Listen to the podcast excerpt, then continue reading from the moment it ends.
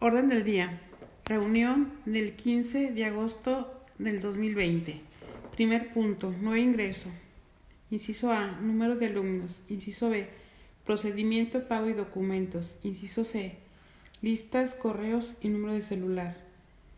Inciso D. Curso de informática y video de instrucción a la UAS. Punto número 2. Cargas de tercero. Número de grupos. Alumnos por grupo y tres nuevos grupos de primer semestre. Punto E, grupos de quinto de bachillerato. Punto 4, repetidores.